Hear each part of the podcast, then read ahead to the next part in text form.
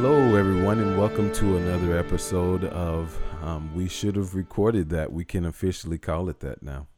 WSRT was cert. All right. I mean, sh- really, that acronym has some ring to it, don't you think? Was cert. Yeah, cert. Pretty soon there will be T-shirts, coffee mugs, all kinds of merch. Yeah, that sound that sounds great. I mean, I'm I'm not against us making money, you know. Oh, but wait! First of all, who are you? I am Phil Woodard, and who are you? And I'm Adam Potter. and this is we should have recorded that. Yes, yes. So we're glad for you to be with us, and that is our official name. Uh, thank you all for those who helped us um, decide that. And yeah, let me. So we, as we talked about in our last episode, um, it was suggested that we have kind of a people give the have people. So let me get, gather myself. We That's give people right. the Phil, we're always at our best when we are gathered. Yes, we are. We are. Yes. So so so true. So someone, one of our listeners, suggested the ability to um, interact as they listen, and Mhm. um, one of the ways we're we're looking exploring is by doing that is through the uh, uh, a YouTube channel, and so at this point, hopefully, you are actually able to see us and live comment and um, as you're listening. So yeah, let us know how how that works. It's a for you. brave new world into Yeah. which we venture. Yes. and I want I feel the need for full transparency here, Go ahead. Phil. Mhm. Because if anyone is watching this uh, episode on YouTube and they notice that our clothes have not changed, it is not because we wore the same t-shirt for a week. It is Yes. because I am going on vacation. And Mhm. so this episode is being recorded on the same day as episode 4.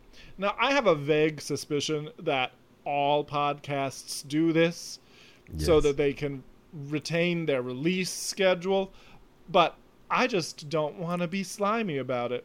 I want our audience to know that although this episode will be released on the 4th of July, Oh wow. Okay. uh huh. That we are recording it on the 23rd of June. hmm So, um, now that we now that we've said that, I feel a weight has been lifted off my chest.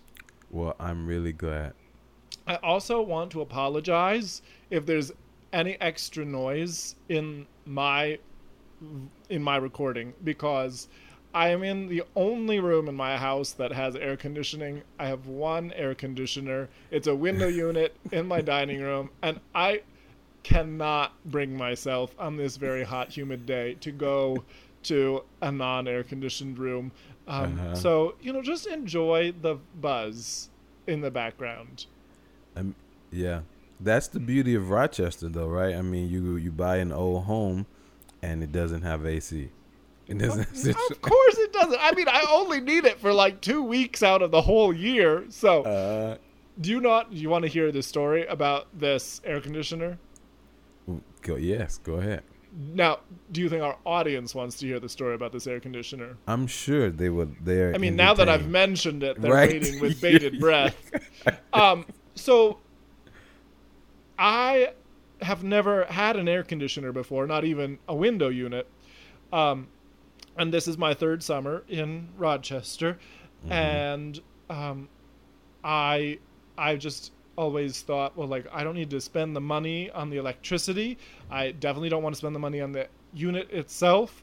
Um, and it really was mostly about the the money, but you Mhm. know, I could claim to my my more environmentally conscious friends that it was because I was trying to save the planet.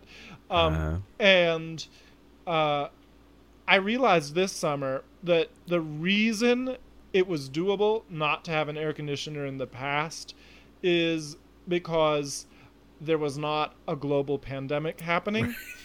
um, and so, like, I could take my laptop to Starbucks and work in the air conditioning when it got really hot out. I Uh-huh. was frequently traveling in the summer in my Right. air conditioned car or Uh-huh. at some air conditioned hotel. Uh, Mhm. so this is my first summer actually being stuck in my house. Right. And so uh, this is the summer that I broke down. And when I heard that a friend from church was installing central AC in his house and giving away his window units, I was like, I'll take one of those. and so now, Miss or Mr., I don't want to assign a gender, Frigidaire is humming away in the background of our podcast. Mm-hmm. Well, great. I mean, it sounds like you know another incentive was that it was free. You didn't have to pay. Oh, for it. absolutely. Oh, yes. I mean, I'm very stubborn when it comes to my budget. Like, Uh-huh.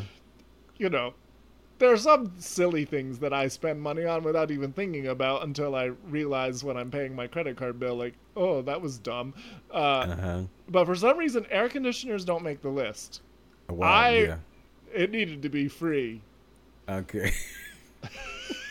I mean, yeah, and, and the and the added fact that you cannot, you're in your home for more time than you would have been.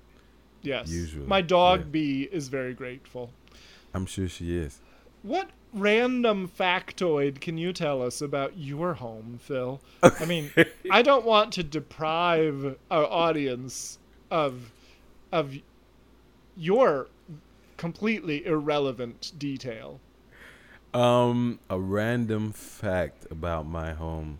So, I don't. Well, yeah, that that's not as random because I think a lot of a lot of people right now are using their spare bedrooms to um as an office, and this was a Mm. classroom for me during Yes. you know during this during the end of the school year. So that's not as random. What is a random fact? Um. So I guess maybe I could say when we moved in, and I I'm, I'm very thankful for the our property owner, but when Mhm. we moved in, um, the closet in our master bedroom, those racks would not stay on the wall. Well, And that's actually, not good. it's not good. My my my grandmother-in-law, she was helping us unpack, well, helping my wife mainly unpack, and uh, she was putting up clothes, and the rack fell on her. Oh my word! Yeah, no, she was. I remember fine. meeting your grandmother-in-law. She yes, only speaks Creole, right? lady. Yeah, She yes, is a small lady, yes, and she doesn't speak English. And she does not speak English.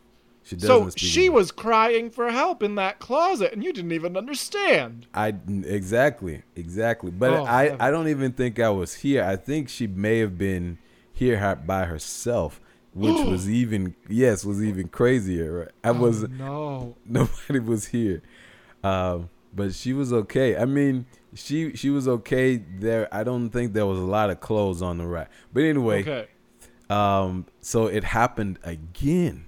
Uh, we had we had Mm. someone come repair it, and if and and this time it came down as Wendy was putting clothes on it, and so I had to go.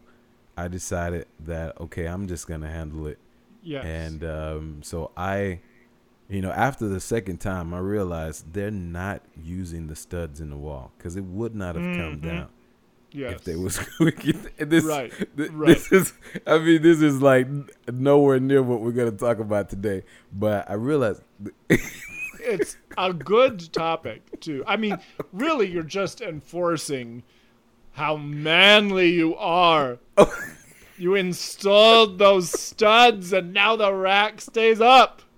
yeah yeah so they we had to use the studs in what I mean so Yes. it the, it this is I guess like the kind of the beginnings of life together in a new place all of those types of things Mhm. Um, that was. I mean, there's nothing else pretty all that quirky. All in our bed in our um, living room, we have a bike um, that we hung. It was. It's a. It's a. It's. It is a. Uh, it is decoration, but that's probably something interesting, I guess. All right. Lo- I love Yeah. it. I love it. Can't wait to So see anyway. the place someday Yeah. when it's safe to travel. Right. Mm, yes. When we have a vaccine or something. Let's hope that soon. Yeah. Well, Phil, what is the topic today? Because it's not home improvement. okay. So we have been really like t- hitting at this, touching on this topic, um, in since episode um, one, really. Um, and today we're really gonna drive at it. Um, servant leadership. That is what we want Mm. to talk about today. Um, and so we're gonna and we're gonna focus on this as it relates mainly to uh, choral co- culture.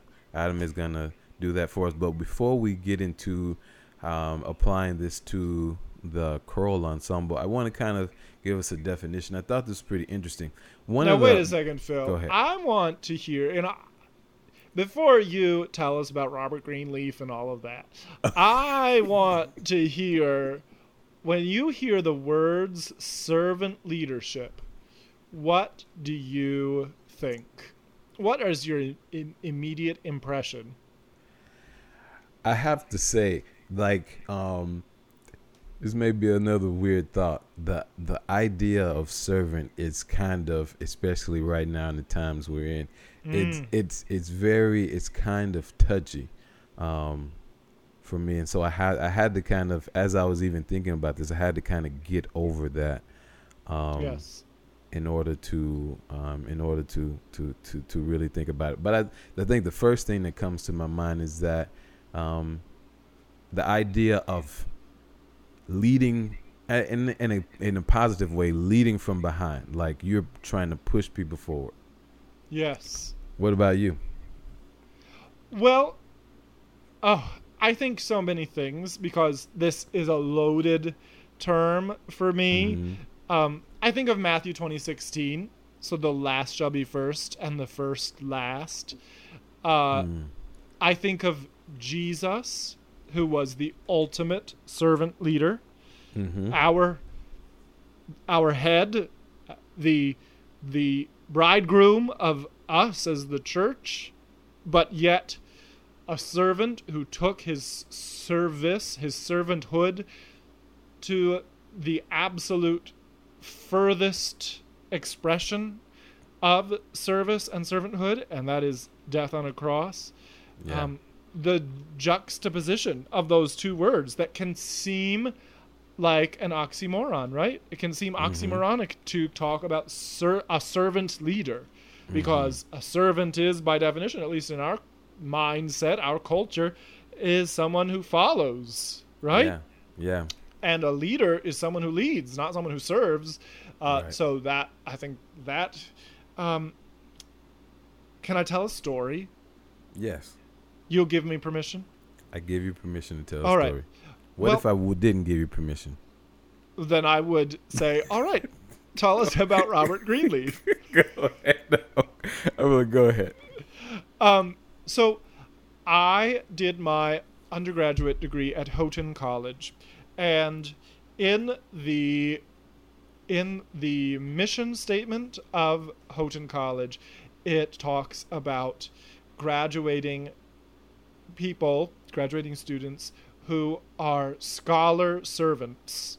Mm. And in fact, back in the early 2000s, the early aughts when I was a student there, uh, they prided themselves on the fact that if you Googled the phrase scholar servant, the first result that came up would be, Resulted. oh, did you hear my Google? She heard me talking to her. Okay. And she. That's so interesting. Apparently, it is no longer Houghton College because she searched for it without me even saying it because I said her Uh-huh. name and I don't see it on there. Anyway, uh, they prided themselves on being the first result on Google Mhm. for that term. And um, then I remember going to Florida State where I did my doctorate, and the the I I went to a concert. This must have been November or so, when um, when the of the top undergraduate choir at the school, and I was just mesmerized. They were stellar. They were fantastic. There was a wonderful concert, wonderful ensemble, and I really enjoyed it. And I remember talking to the conductor of that group maybe the next day or two days later and saying to him, because I had been brainwashed. No, that sounds bad. I had been indoctrinated. Oh, that sounds bad too. I had been, uh, I had been conditioned. There, that's that has less of a negative concomitant. Slightly I better. had been conditioned to think of servanthood in this really positive sense. And did you just hear B? I did. I I'm did. sorry, everyone. All right. Not only are you hearing my air conditioner today, but my poor bee, my dog, she is here also, like she always is. Um, but she's also wearing a cone right now Mhm, because she has a scab on her cheek that we need to get healed. Um, and so if she's making all kinds of noises against the plastic cone, forgive me. Um, okay, back to my story. I had been conditioned to think of servanthood as a positive thing. And so I said to, to that conductor of the choir whose concert I went to, I just saw a real sense of servanthood in your conducting. And he looked at me like I had grown a third eyeball. And then uh, a week or two later, I underwent the doctoral diagnostic exams at the university. I'll explain what those are another time. I've already been too distracted today. Um, but they were a very high stakes exam. You passed them or you went home, essentially. Wow. And um, in those exams, that conductor said, Adam, what did you mean when you told me that I had exhibited servanthood? And so that's when I talked about my somewhat ill formed, but still uh, very powerful inside my heart ideas about what it meant to be a, a servant leader. And I remember another professor in that room then said, Oh, Adam, only people who want to be world famous talk about this servant leadership stuff. and I was mortified because, Uh-huh. um, you know, I just have no delusions of grandeur of that nature, Phil. Uh-huh. I, I, you know, maybe through this podcast now, I'm going to get world famous alongside you. Yeah, but me too. We yeah. you know, basically, this podcast is my last chance because otherwise, it ain't happening. Uh, yeah, that's not true. So I thought that was an interesting thing- to say. But then I will say this that same professor who talked to me about wanting to be world famous, by the time I graduated with my PhD, and we were talking about, we were actually having a discussion on what to list as my research interests. And I said, Well, I think I want to list servant leadership as it. And um, that's when she said, this same professor who had been very negative about it before, at that meeting, she said, Well, Adam, that's just who you are. Mm. So, yeah, you can put that into words, but that's just who you are. Uh-huh, And uh-huh. um, I took that as a compliment. And we're going to Yeah. talk more now about what servant leadership is and why I think it's a great thing if someone says that you exhibit the characteristics of a servant. yeah. So, Phil, what is servant leadership? So I think I mean one of the things that I did I wanted to before we define or talk about like define it the idea of um, how we I think how we get there. Um, Martin Mm. Luther is a great person um, who who Well, I mean, he had his negative points as well. you you always catch me in the middle of my statements. I He- mean, like, he was a horrible anti Semite. He, yes, he had his bad. He he wasn't the he wasn't the good. I mean, there are other people we could say who who, were, who may have not been socially well adjusted, but um, Is that how we're going to describe Martin Luther? no, but I'm, he he was not he was he was not a perfect person, and I I'm not gonna make any excuses for him. None of us is. Yes, But I, I imagine what you were going to say is he's a good person on a particular topic. Yes, he's he's someone we can reference on this idea of servant leadership because one of the things that he really helped us um, help Christians to think about uh, differently was vocation and how Mm, yes. No matter it, and so the, that if you didn't have to go to a monastery um or to a nunnery to become to have a um a holy profession Yes, that's but right. in A serving sacred calling. yes yes you you er, that as the priesthood of believers whatever it is that God called you to to, to do um that was holy and that was the Lord's work Yes. um and and so this idea of again so like we we kind of like I, I think faith like faith we talked about faith being important to us so like as we are do as we are freed in Christ now I am free uh, really to serve my neighbor and one of the things he said in in the book on freedom uh, on freedom of a Christian is that the Mhm. Christian is um lord of uh or is servant to none um and then the christian and lord over all but then Yes. also the christian is servant to all and lord of none is basically turning the Mm. phrase on itself yes. and like that's that's really what we're kind of getting at with this idea of servant leadership i'm i'm now free to love my neighbor the Yes. best that i can to to to to help and however way they need help Yes. i'm now free to help them the best i can and um, someone who in, in our time in the 70s who kind of who is i guess we, we t- you mentioned his name greenleaf has kind of helped to give us the term servant leadership was robert greenleaf and one of Mhm. the things that I, I want to um, to just to bring out um, you can go look him up but the idea of this idea of, of lead of um, way we think about servant leadership or leadership as being on the spectrum and you can either where is it you can be a servant first or Mhm. a leader first yes. like that's that's the spectrum of leadership and we and uh, you can either be the person that wants to see um, those around you grow ask and that you can ask questions like um, uh, do those I serve are they growing as persons will will they benefit or at least not be further deprived by the things that I do or are you just Mhm. seeking power Yes. and how to use that power over people. And and he says that we're kind of all we can all be in this spectrum here.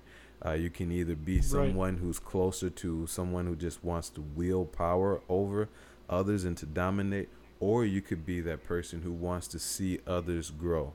Um, and Yes. so that yeah, I think that is a really good kind of framework as um, as we go into talking about the culture that you want to build in the core. yes. And Good. and I mean, Phil, what you're talking about here, this the leadership style or the leadership model of servant leadership, I think. So, let's be. I mean, let's just put our cards on the table and say. The reason that you and I are so drawn to this leadership model is because it is the leadership model that our Savior, Jesus Christ, used as his own. He was the ultimate servant leader. Yes. That is not to say that there are not other highly effective leadership styles. There's Right. The you know l- there's situational leadership, there's shared leadership, there's laissez-faire leadership where you basically as the leader you let your team do its thing with almost no oversight. Uh, there is autocratic leadership and in certain settings that can work really well at least for a time.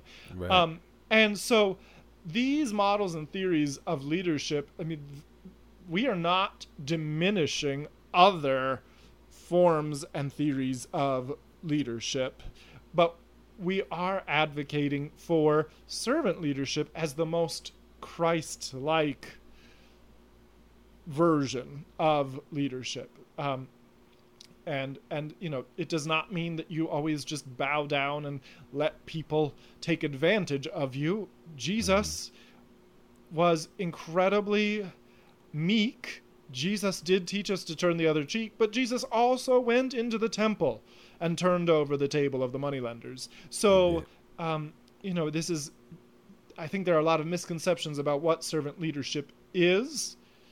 And so we, as music educators and conductors here, are going to talk about servant leadership in our context because I won't speak for Phil. I'll just speak for myself. It's the only context I know. I am not a leader outside of the choral rehearsal setting. That mm-hmm. is my leadership is the Roberts Wesleyan College choral music program.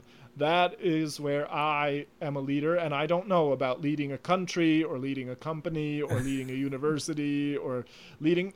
I don't even know about leading a family. I mean, my dog is wearing a cone right now. So um, I think you're doing a great job. Well, thank you, Phil. Um, the other thing that I want to say is there's a need for conductors, all teachers. There's a need for all teachers to think of themselves as leaders. I think there's a special need for conductors to think of themselves as leaders. Um, we've talked in the past about thinking of ourselves as teachers. Obviously, choral conductors think of themselves as musicians.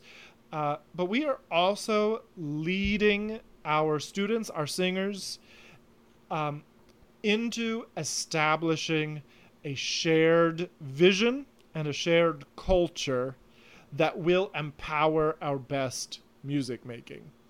So, I mean, and Phil already talked that that's where we're going next. I just wanted to make sure that we drew that bridge really clearly. I didn't want to I didn't, didn't want any of our listeners to feel like they had to make a leap from one side to the other. They could just walk right across that bridge of logic or bridge of gobbledygook words, whichever you perceived it as. Yeah.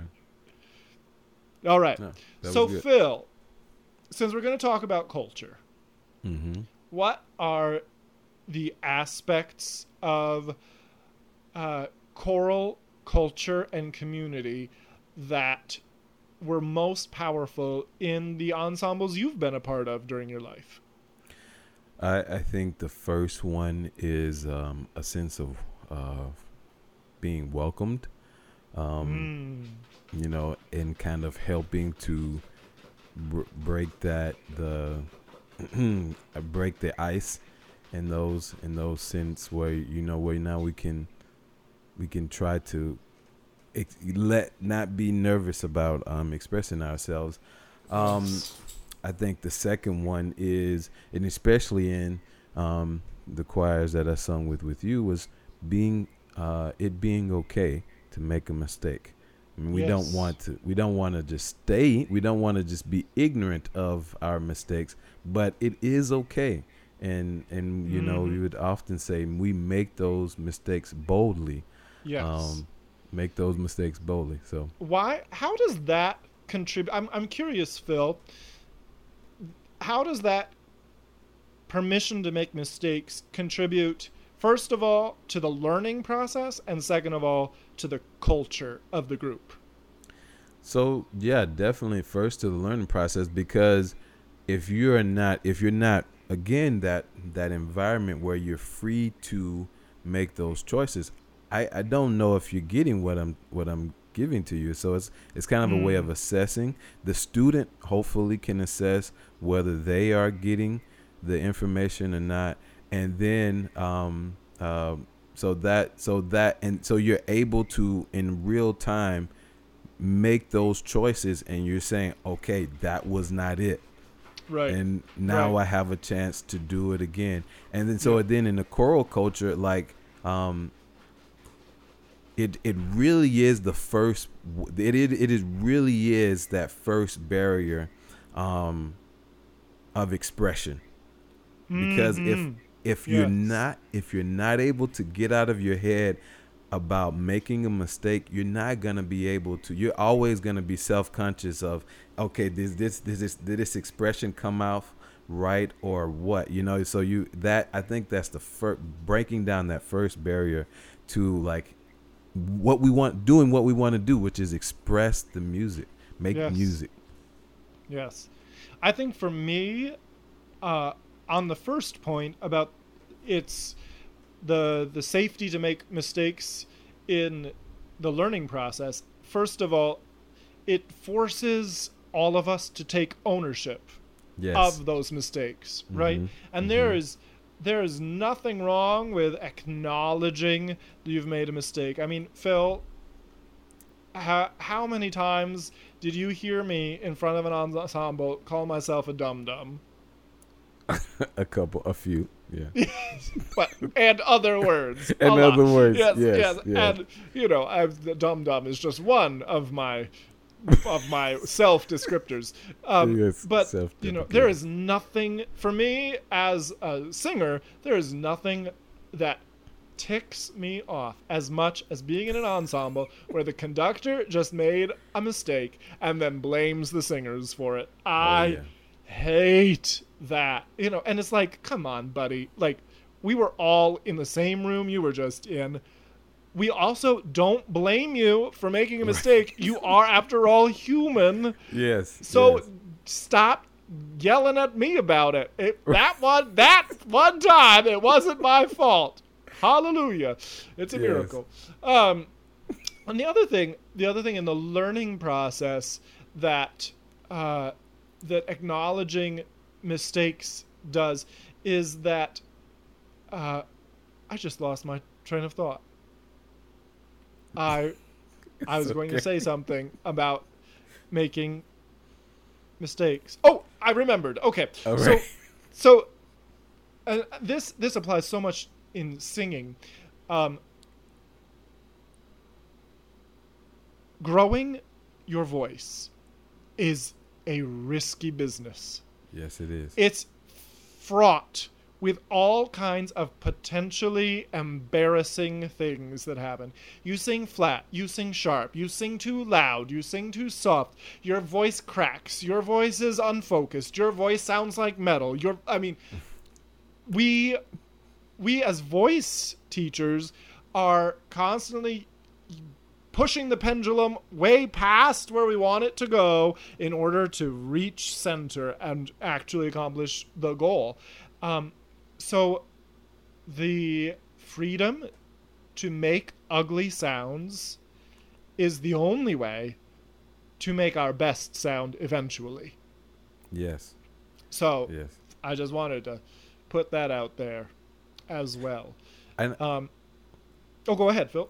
I just want to quickly add to that as a you know as someone who was studying like just singing the you again we talked about in the previous episodes about our body bodies being our instrument.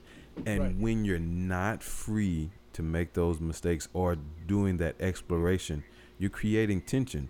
And and that's one of mm-hmm. the other things that we're ri- that we try to get rid of as as as part voice teacher in the choir like we want to get rid of that fear that co- creates tension that does not allow you to use your instrument Yes. um so Yes, Yeah. absolutely.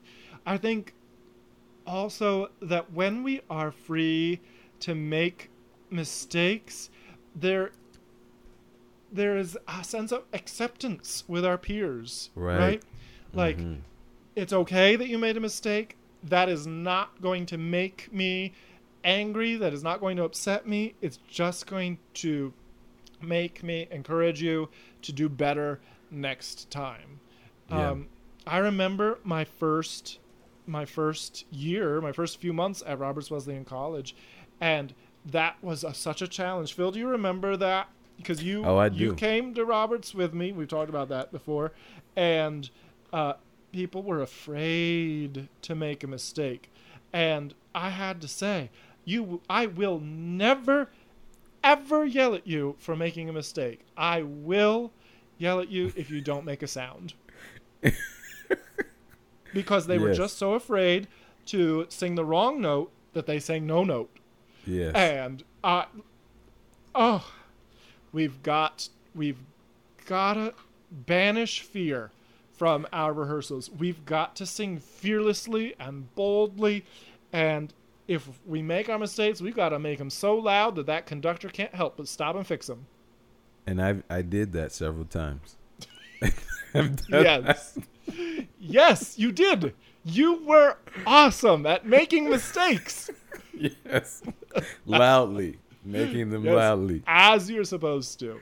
All right. So yeah. Phil, you talked about uh, in terms of the the cultures of the choirs that have really meant a lot to you. You've talked about the welcoming. You mm-hmm. talked about the freedom to make mistakes. What other elements of the culture made them so powerful in your life?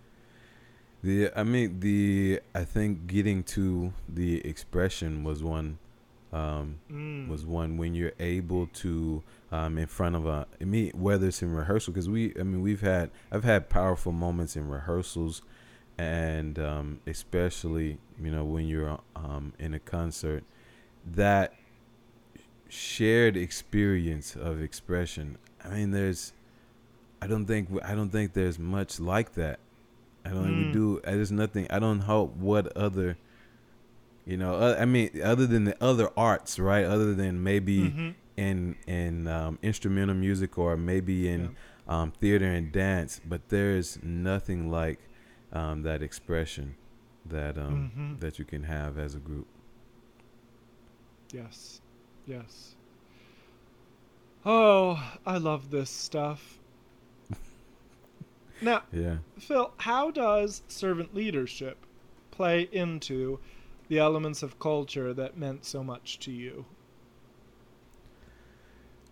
So yeah, like um, I think a, a, a leader who is interested in building people, as we've talked about, um, you know, whether you know it or not, they they create this. There is a security that you have, mm, mm-hmm. um, and they they make you feel secure. Like, and I think that's another thing with make being being free to make mistakes, right? Yes, that yes.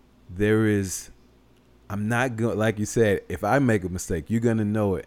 And as a as a that conductor, um, there is a security in in in in giving your voice, lending your mm. voice to mm. this conductor, because yes. whether we whatever happens, we're we're gonna we're going together. You know, that's right. We whatever happens, we're going together. And I think you know, like one of the, like a, what come a memory that comes to mind is when we um, in singing from memory, which is a big fear.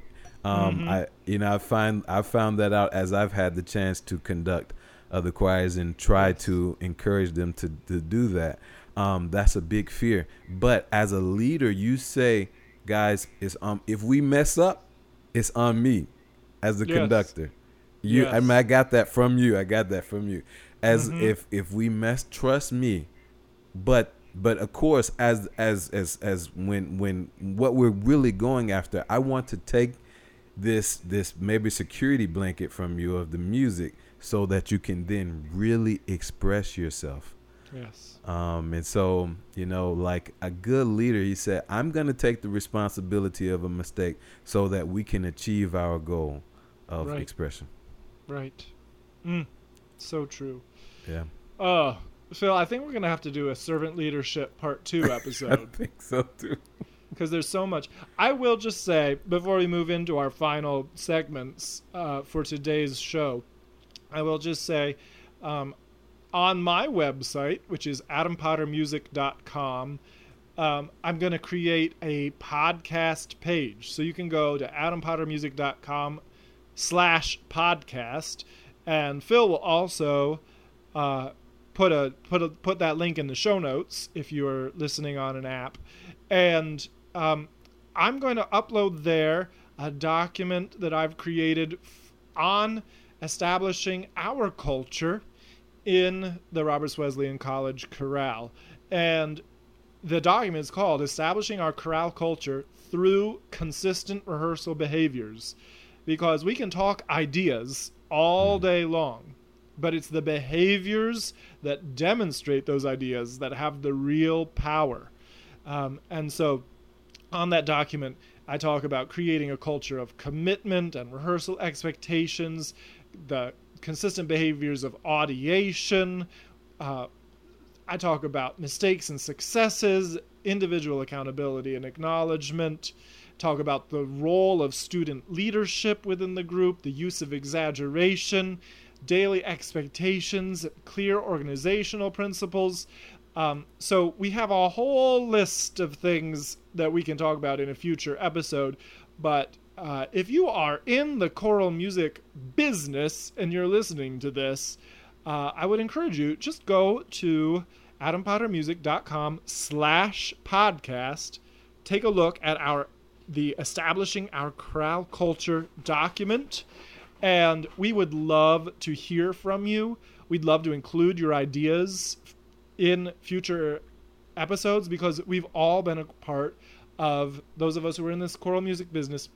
We've all been a part of uh, ensembles who had such a profound impact on our lives because of the culture of those groups. Yes, the music making was so important, but the, the conductor demonstrated servant leadership and the ensemble had a culture a camaraderie a uh, you know a sense of siblinghood in the group a sense of family.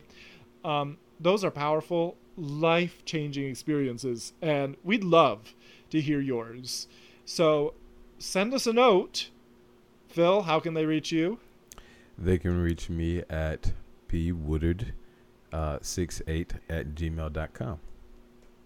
And you can reach me at potter underscore adam at roberts.edu. Our email addresses are in the description of this uh, podcast. podcast if you'd rather click and copy and paste than than type it out. Uh, yeah.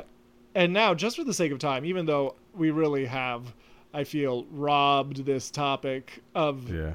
you know, basically the next four hours we could have spent discussing it.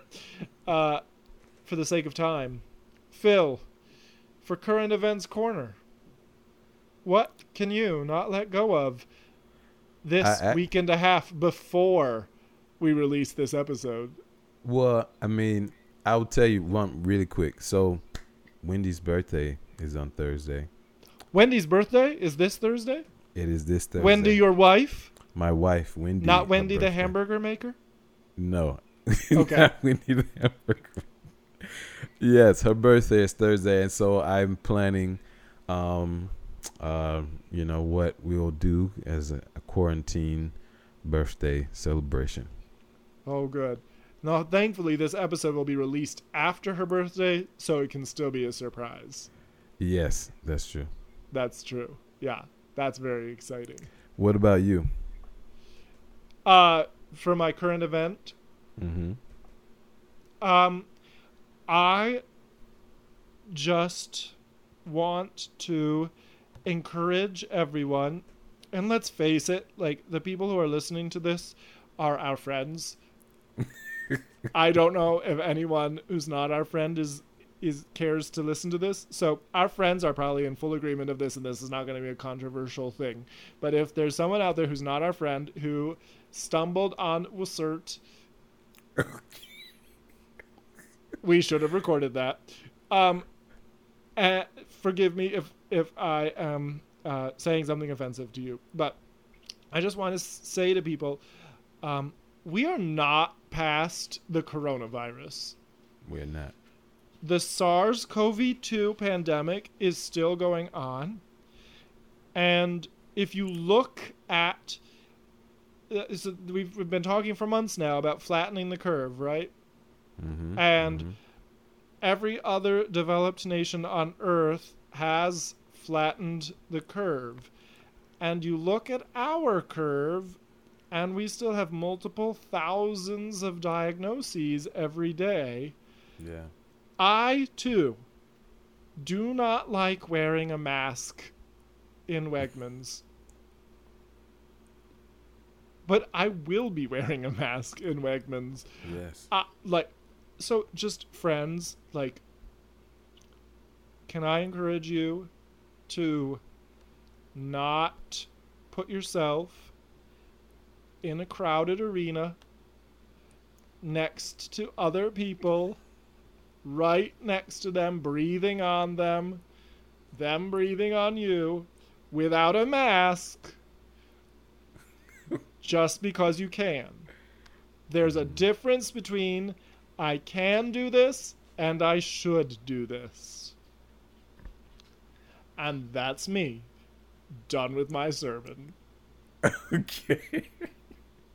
No, I think that's a good reminder. I one one last thing, one quick. A good thing. reminder. no, it it is. It's a good reminder that you know. But the one thing I remember, especially I've experienced this, you know, in every choir that I've every year I've sung with you. But I think the first year was it was very poignant. Just how um how different it was from the first time I met the people. You know, we, it was an audition choir, so the first time we all were in the room together mm-hmm. to the end of the year. And you know, you talk about you talked about how that we really develop community and caring for people and caring Yes. that for those people and you that you probably you wouldn't have cared for um outside of being with them for that Mhm. year. And I remember even one of um I remember one of the other one of the female singers mentioning that um just just the different the different way they thought about um other members because they were spending so much time together and because of the culture that was Mm. created. So Yes. yeah, it's uh, that it really when we're very, when we're thoughtful about that culture, it really does have an impact on how we interact with each other, even outside of the choir. Yeah, oh, that's so true. It is, and we've talked about this in the past, but choral music as a vehicle for character development. Yes, Ah, what a what a powerful vehicle it is. yes. So Adam, Yes. what have you learned today? I'm not sure if my I'm not sure if what I'm going to say answers your question of what I've learned. Mm, It's more of an observation slash a, a proud papa moment. So uh, if you're listening to this podcast for the first time and you don't know us, you might not know that Phil was uh, my student, and um, so Phil, it just my heart is so encouraged by your observations of the culture that we experienced together and the culture that we both worked to form together in the ensembles that we have been a part of. Um, and I'm just very proud of how thoughtfully you approach the the concepts of servant leadership and how servant leadership can form a culture um, in any organization, but especially in a choir. Uh, I'm just really proud of you. So, thanks, man, for making me proud. Well, I mean, yeah, I, I, you're welcome. yes. And what did you learn, Phil? What did you learn? I, I want to say really before before I go on that really quickly, I it really it just the things that I was that I was already kind of thinking about that that we it really you know joining the your choirs and uh, having you as a teacher just it was a perfect fit. It really was providential. Hmm. well, and that's the thing. It was providential. Yeah. Praise God, Amen. because Praise God. m- most all of the good things I've done in my life are entirely to God's credit, and all of the dumb things I've done in my life, well, those are mine. Well, yeah. I mean, I I Yeah. think it, he gave you the good works to do. He gave you that vocation. And I am grateful for good work to do. And All right. uh, what did what have I learned? Yeah, what did you learn? Um, I I think everything that you talked about were things that I um knew. Maybe I I will like really quick. Like you talked about your um teacher in uh, the last episode, and I Mhm. think just um just those principles that you were sharing from that teacher was was very cool. Oh, you also talked about your um your doc your I thought that was pretty interesting too. Mm. Your you the you what you want to do research on is servant leadership. I didn't I don't think you ever shared that with me Oh, before, really? Yep. Well, So that's the truth. It went from only people who are want to be world famous talk about this stuff to that's just who you are. Hopefully, she meant, you know, not a craven individual seeking fame. right.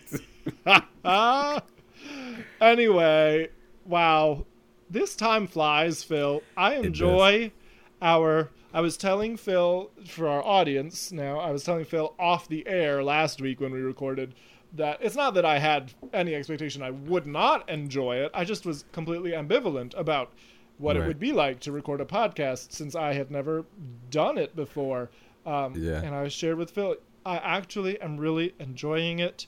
Uh, and I hope that we are putting out into the world some thoughts that that are useful to somebody. And if that's one person, awesome. Yes, yes, I, I agree. Yeah. I agree. All right. Well, dear audience, we'd love to hear from you. Please do give us a shout. And I will say bye for now. Adiós.